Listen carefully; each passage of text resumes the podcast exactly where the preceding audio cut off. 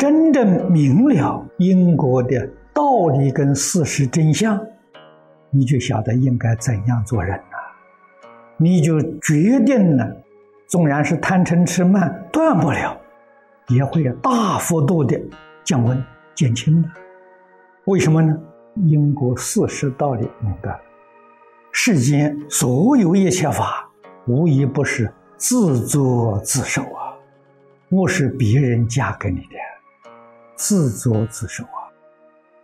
明白的人，出逆境，出恶缘，还债想啊，决定不怨天尤人，欢欢喜喜的还债，决定没有报复的念头。决定不生一念嗔恚心，反而生感恩之心。为什么感恩呢？逆境恶缘成就自己的忍辱不能。菩萨跟凡夫不一样，凡夫在境界里头怨天尤人，这个环境不好，这个人对不起我，怨天尤人啊，那是凡夫啊。菩萨呢？说这一切境缘都是我的善知识。为什么呢？要在一切顺境逆境里面去练一心不乱。顺境里面没有贪爱之心，逆境里面没有嗔恚之心，把这个心呢在境界里练平了。我们今天讲平等心、清净心，所以一切善恶境界。都是我的善知识，在这个境界里的真是感激不尽的，哪里会怨天尤人？你不在这个境界里，你怎么能成就清净平等？佛法是正觉之法，真正觉悟啊！真正觉悟明白的人，遇到这个冤家债主，他要不肯舍，还要报复。那我们也甘心情愿，为什么呢？把这个账结掉了，接受他的杀害，也不怨天尤人，晓得一报还一报。如果有嗔恚心，将来你还要报复，那么这两个人冤冤相报，没完没了，这个是毫无意义，也非常残酷痛苦的事情。何必要去做？我在年轻的时候读历史，中国历代史书里都会有一类呀，叫演义传。我那个时候不懂，就想想这些人，他有学问，他有能力，他不做官，不替社会做事，他天天去游山玩水，去做个隐士，为什么？国家还要给他立传，就中间想不通这个道理。这个立传嘛，应该是对国家有很大贡献的人啊，才会给他立传。那这些人有什么贡献？以后学佛了才知道，他对于国家民族的贡献是教化，不一定他是用口头教化，他是以身教。有学问有能力不做官。这就是教给我们什么：不争名，不夺利。人人都能够不争名，不夺利呀，社会安定，天下太平。所以这些人很了不起，国家替他做传呢是有道理。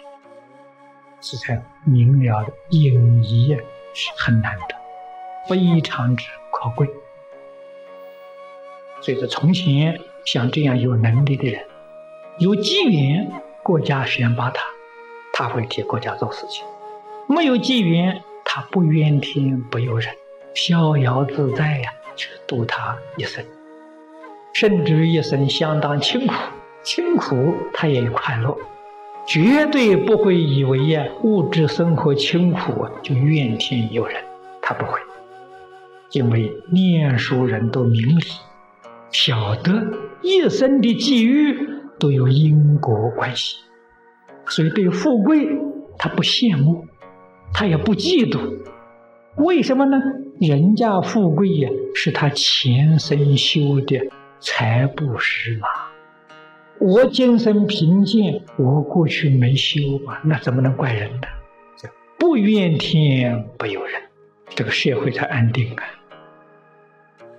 一生贫富苦乐，是前世所造的业，业所感的果报。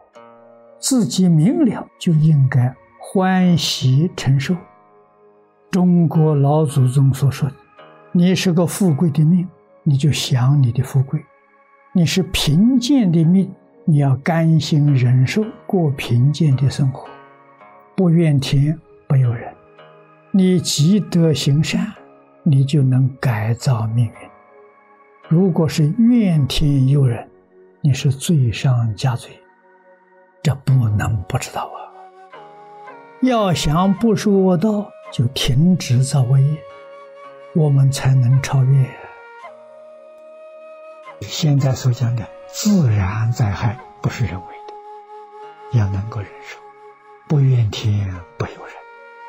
那么修行人跟一般人又不一样，修行人遇到自然灾害，就自己没有德行，因为我们晓得境随心转，一切法从心想生的，我们没有德行，感召外面自然环境变异，使我们在生活上遇到困难。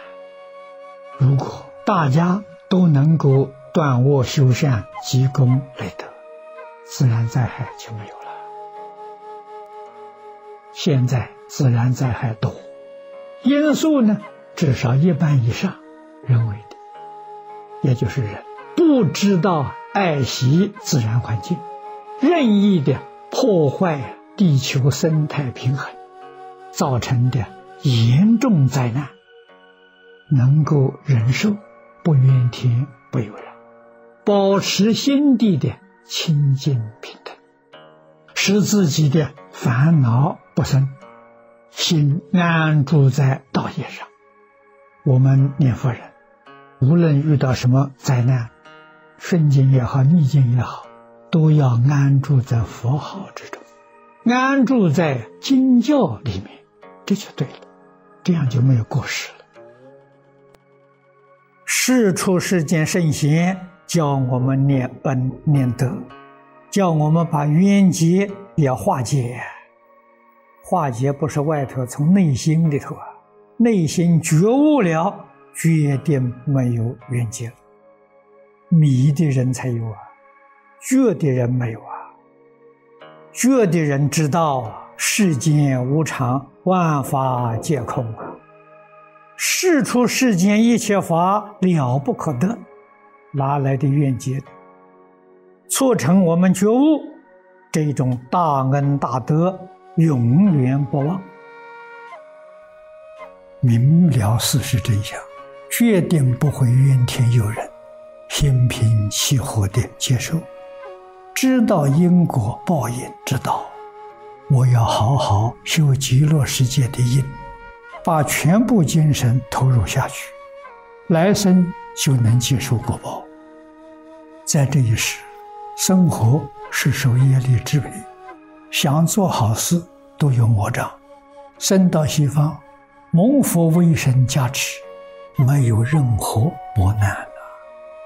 所以我们一心一意想着西方极乐世界，其他的都不行。